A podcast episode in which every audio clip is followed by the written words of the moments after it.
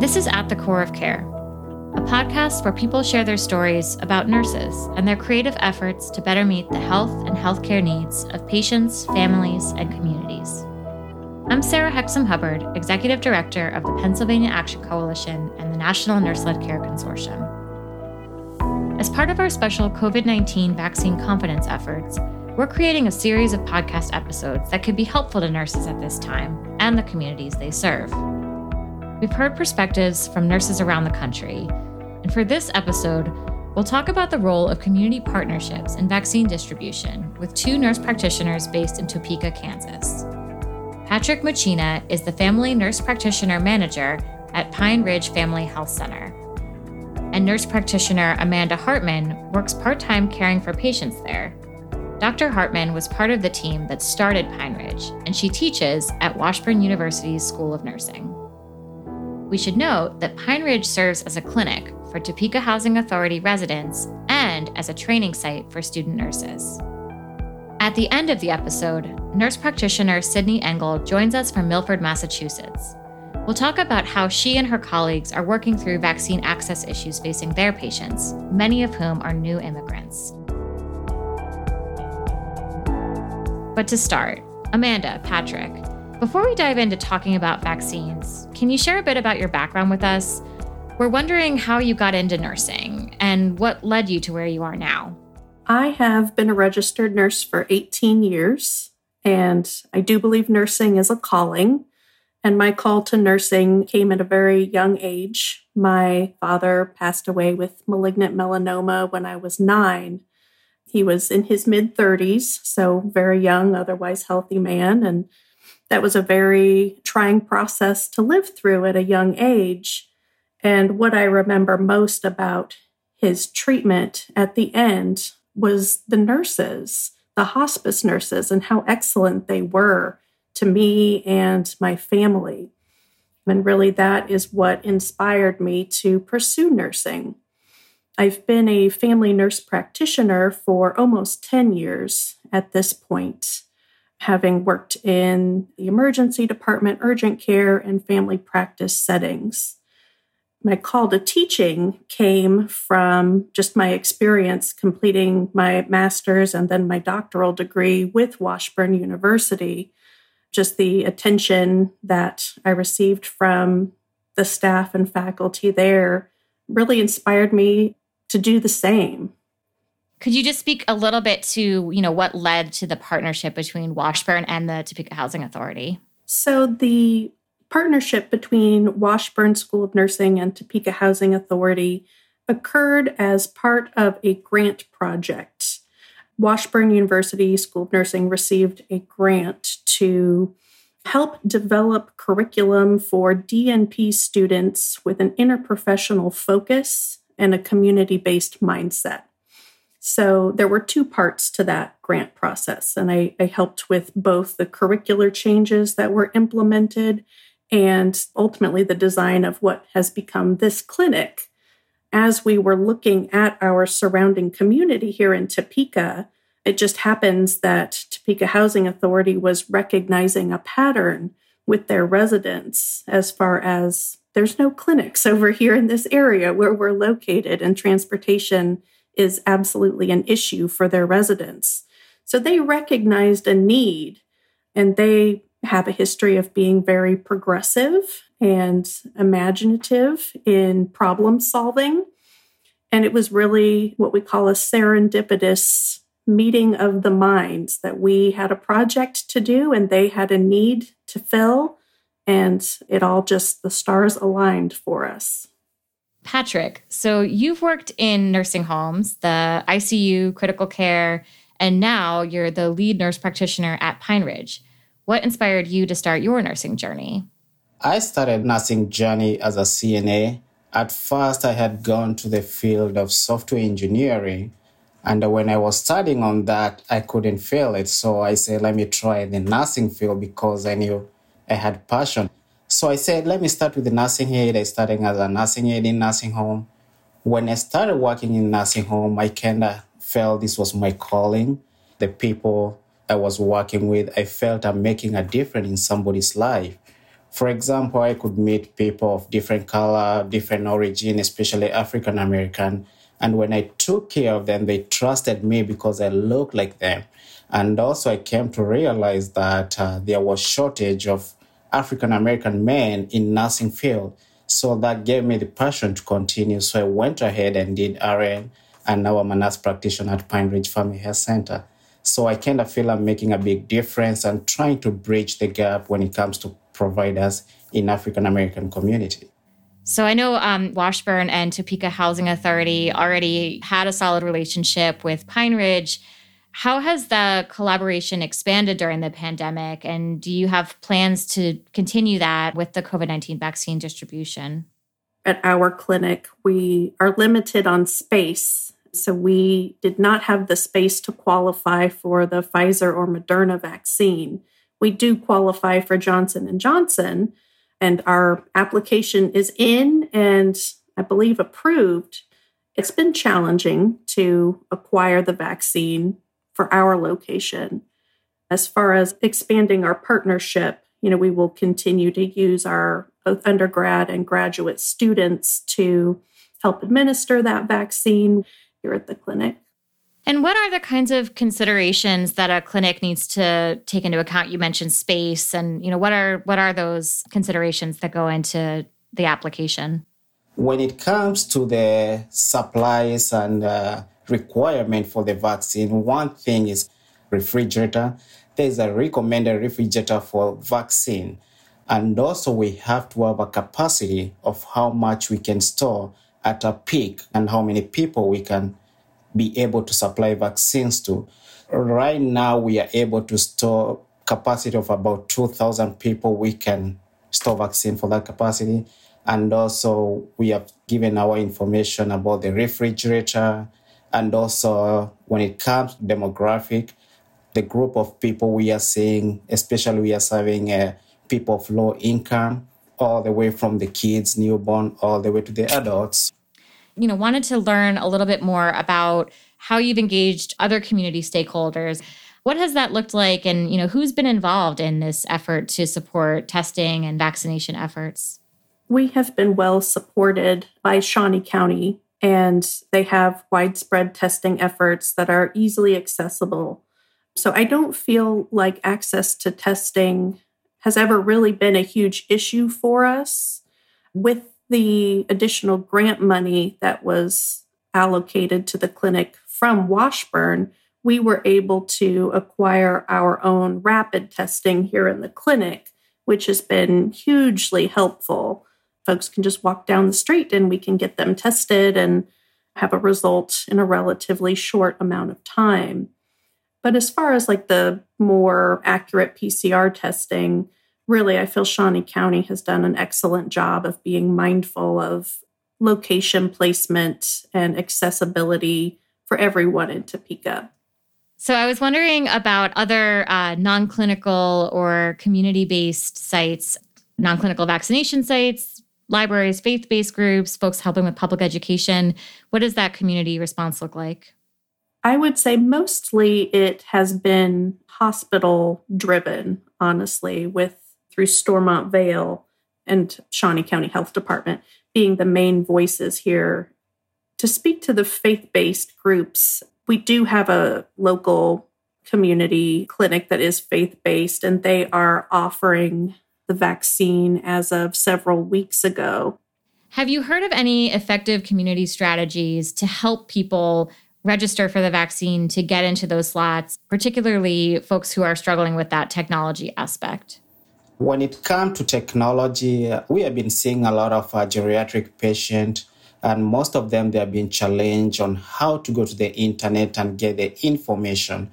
So what we have been doing is like when we have an appointment with a patient who we know they are challenged or they can't access the internet, we try to ask them during the appointment if they have gotten their COVID vaccine and what challenges they are facing. If they can access the internet, we can try and locate any vaccine center around the community and try to make an appointment while they are still at the clinic, either by calling them and letting them know what is the time they will be supposed to go to the appointment or If that doesn't work, we usually follow up. We'll call around, make sure the patient get an appointment, and then follow up with them later, make sure they were able to go to the appointment.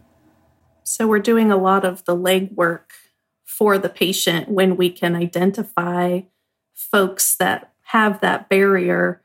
I will say Shawnee County has been really cognizant of that barrier, and they do offer just a general phone line so folks can use the old fashioned phone and just call in and get an appointment. But, you know, again, there are some folks that just don't know that number or don't know how to access that number. So obviously, we can serve as a conduit to providing them that information and making sure they have the ability to call. Similarly, we've heard issues about transportation. So, have you seen that come up for your patients? And do you have any strategies that you're considering using when you're providing vaccines? We've heard about mobile clinics, like mobile vans that are going out into the community. Any examples around transportation? Prior to COVID, we had employed our own transportation person here for our clinic. But honestly, with the concerns of COVID and being in a confined space like a vehicle, we have not reinstituted that as far as a deliverable that we offer here at the clinic. To be honest, I can't recall off the top of my head any mobile options other than there is a wide variety of site options for the shot being administered in the community. And geographically, Topeka is not super large. So yes, I absolutely think transportation is an issue for some of our folks. And I imagine that is a barrier that we will help overcome. But I do think Shawnee County has really been cognizant of trying to space out their areas for testing and administration. Yeah, so when it comes to transportation, that actually is a big problem or issue or concern with the patient we are seeing here because they are low income and most of them they don't have a car some of them, they walk to the clinic. I can uh, remember of a patient who came and she was worried of how she will get to the hospital or the vaccine center. So all we had to do, we called the hospital, the vaccine center, and just inquired if they were offering any transportation option. And actually they did. They might use like a public transportation, which was still covered and was supported by the Shawnee County too that's one of the innovations of this partnership in general is that you have this clinic that's with the Topeka Housing Authority. So could you sketch for us just a little bit, you know, where are you located? What is the proximity to the residents of the Topeka Housing Authority? We are located within a Topeka housing entity. Our clinic is a renovated home that someone used to live in. So we're in the Pine Ridge community. Topeka Housing Authority has multiple locations around town. But again, geographically speaking, Topeka is relatively small, so nothing is ever very far, truly. Um, we are smack in the middle of an actual living, breathing neighborhood. We work amongst where our patients live. We have heard a lot about vaccine hesitancy, the desire to cultivate vaccine confidence. And that's sometimes coming from a distrust in the government and medical establishment, particularly among communities of color, and persisting inequities generally, and then healthcare delivery specifically. So, would love to hear about what you're seeing among Pine Ridge patients at the health center, and how are you talking that through with them? I would say the main takeaway or my main talking point is leading with empathy. It's easy for me to have trust in the government and a medical system because of my experiences with it. But I also understand that's not everyone's experience. And in fact, the people we serve rarely do they have the same experience that I get to have. So I really try to lead from that perspective. And Patrick, what about you? It has been a challenging when it comes to offering a COVID vaccine to the patient. So the first thing is understanding the patient point of view, accessing their knowledge. What do they know about the COVID vaccine? Getting the reason behind why they don't want to get. Is it a cultural thing? Is it that I'm scared because of the side effect? So most of the patients I've been talking to, especially African American and low income patient is that they are scared of the side effects. Most of them, they're thinking they're getting the virus itself. So, educating the patient about how the vaccine works and why they are getting the vaccine, and also comparing the risk versus the benefit. You explain to the patient if you get the vaccine, your chances of not getting the COVID are very high, and and also us as the healthcare workers leading by example. So when my patient come to me, I'm like, this is how you're gonna feel, this is what you expect. So they kind of more trust you as a provider because you're explaining it to them.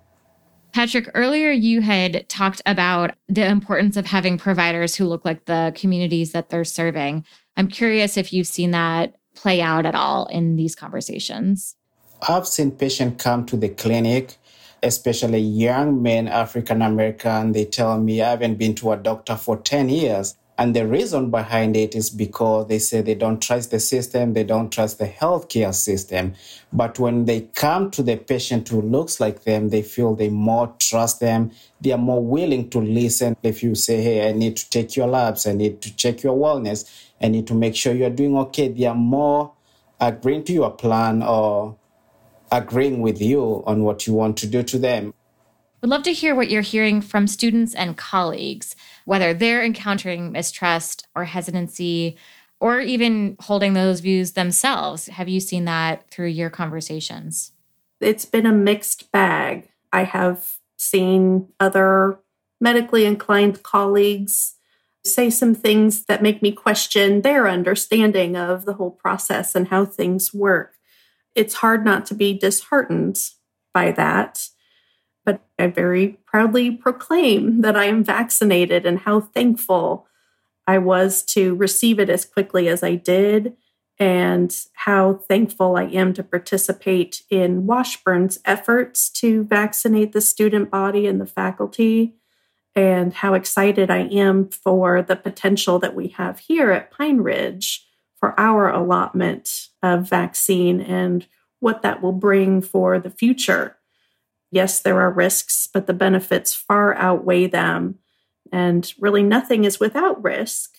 And if it gets us back to a more standard approach to our life, I am very willing to not only take it myself, but administer it to you. We have had colleagues who have been comparing the past experience, for example, with flu vaccination they say when I get flu vaccination, I get sick. And then when it comes to COVID, they see all the side effects. That kind of turns them off of accepting the COVID vaccine. We have been asking for the very reasons that you stated. Did you get the vaccine? How did that go for you? Yes, I was among the first healthcare uh, workers to get the COVID vaccine because I didn't want to take a chance. So, especially working in the hospital, we were more exposed to COVID, and you couldn't call in and all that because, you know, people depend on you to go to work and help on the COVID. So, I wanted to protect myself. And when I protect myself, I knew I protected everybody around me, which includes my family too. So when I got the COVID vaccine, mine was okay. I'm lucky I didn't have extensive side effects or sick for a few days. The first shot I got, I was okay. But when I got the second one, within the 24 hours, I was feeling fatigued, tired, and that went off just after 24 hours, and I was okay. So I'll say it was a good experience for me. So, how about you, Amanda? I had a very similar experience. I was able to get my vaccine in the first tier here for Shawnee County. And the first shot was very uneventful just a little localized arm soreness.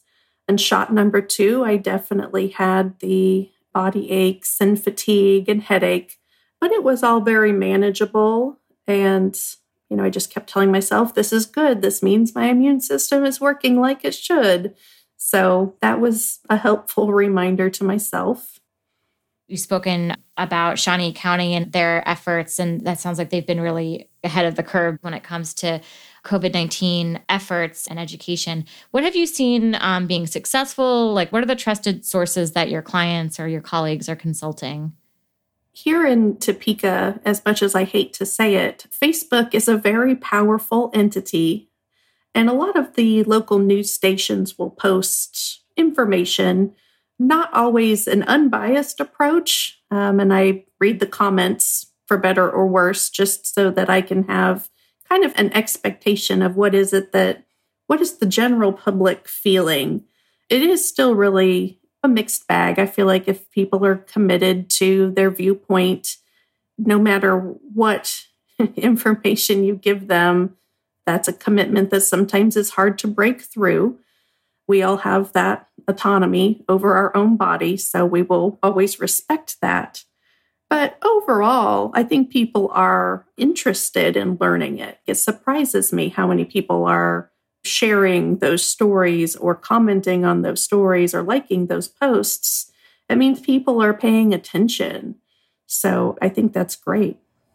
I've been talking to a lot of my patients just to follow evidence based or peer reviewed articles and also using the website like CDC. Here in Kansas, we have Kansas Department of Health.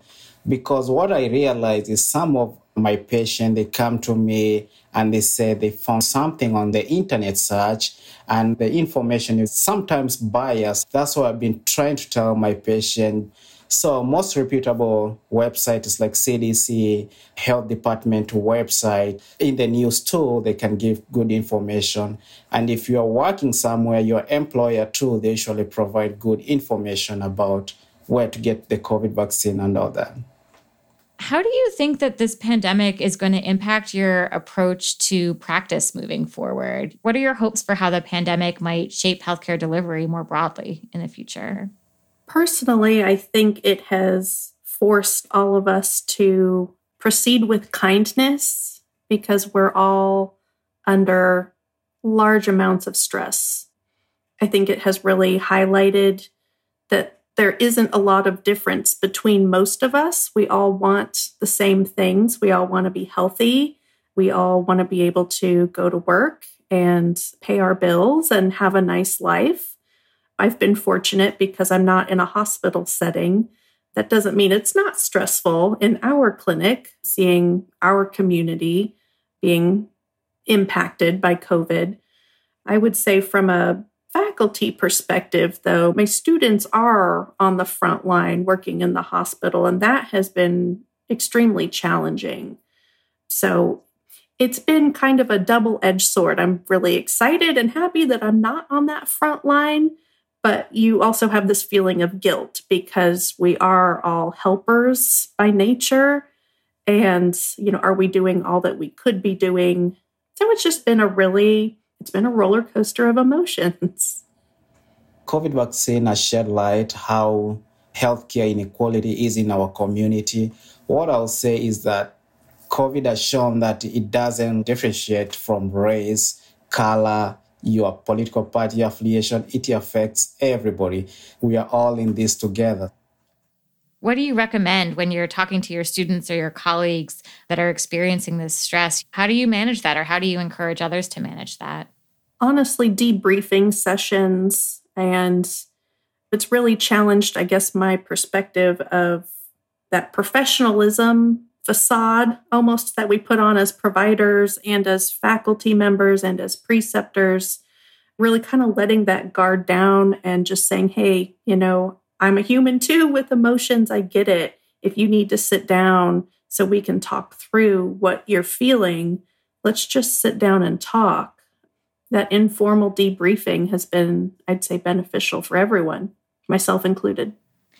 And Patrick, any other thoughts on the stress question, managing stress? When it comes to managing stress, especially on healthcare workers, I'll say please take your me time. Take a vacation, go with your family somewhere. You need some time to rest and also forget about everything just for your personal health. This was such a great conversation, and I really want to thank both of you for being here. Thank you very much. Thank you.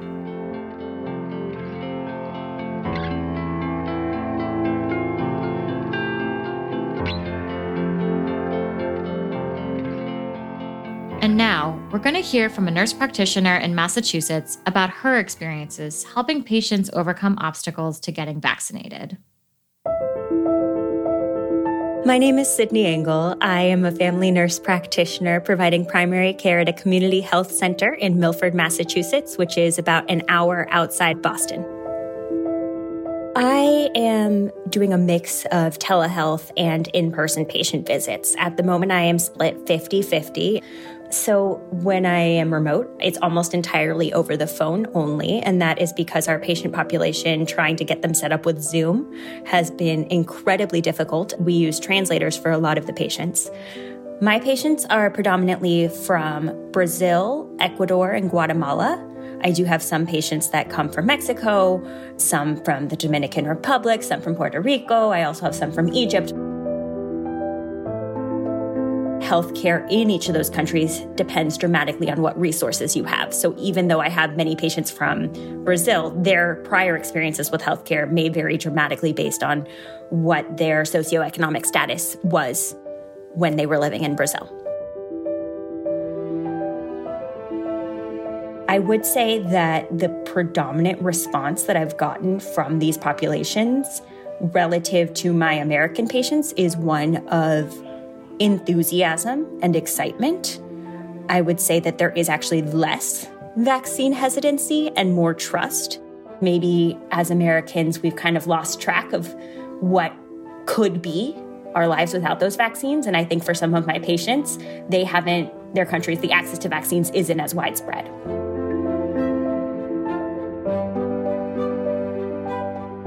When my patients are concerned about the vaccine, they are concerned about the side effects and they want to talk through it. But most of the time, I think in every case that I've had where I've talked with a patient about their concerns about the vaccine, they've ended up saying yes. And I don't think it's anything I'm doing at all. I think that it's that this population is very much just wanting to have a chance to have their questions heard and addressed by a medical professional. We don't have a portal for people to sign up. It's entirely manpower. So the nurses and the medical assistants at our office have been doing tireless work to call patients and get them scheduled into vaccine slots. But that means that if there isn't a slot available, we can't just tell the patient, oh, like sign into the portal and check again tomorrow. It means that someone else has to then go back and call them another day. So being sure to stagger things so that there are slots available becomes important. Our COVID vaccine clinic at our clinic is only weekdays and only between 9 a.m. and 3 p.m., which is obviously not going to work with everyone's work schedule. I think that transportation is definitely also an issue. There are resources available and we try to connect people with it, but many of my patients struggle with how to get to the clinic and being in the middle of the state, our bus system definitely isn't as strong as what you would have being in Boston or another major city. A lot of my patients are to some extent frontline workers, but not in the sort of industries that were most prioritized, things like food service or education. Most of my patients work in things like house cleaning, which still requires them to be around people, but isn't necessarily a prioritized group.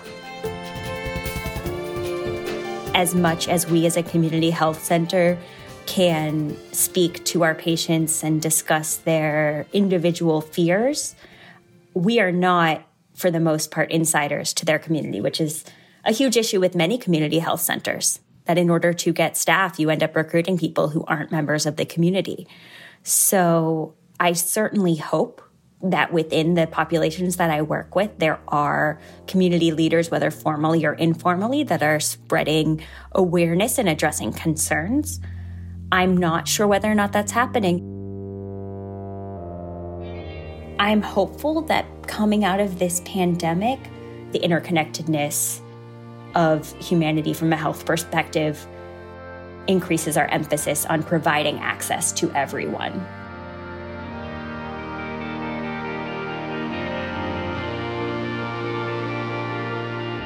Our special Vaccine Confidence series was funded in part by a cooperative agreement with the Centers for Disease Control and Prevention, or CDC. The CDC is an agency within the Department of Health and Human Services, also known as HHS. The contents of this resource do not necessarily represent the policy of CDC or HHS and should not be considered an endorsement by the federal government. Stay tuned for more episodes coming up. We'll be exploring vaccine confidence best practices, misinformation, hesitancy, partnering with community based organizations, and how nurses can share their vaccine experiences. And for more information about related upcoming webinars and where to find COVID 19 resources, log on to nurseledcare.org and stay up to date with us on social media at NurseLedCare. At the Core of Care is produced by Stephanie Marudas and Emily Previti of Kouvenda Media and mixed by Brad Linder. I'm Sarah Hexem Hubbard of the Pennsylvania Action Coalition. Thanks for joining us.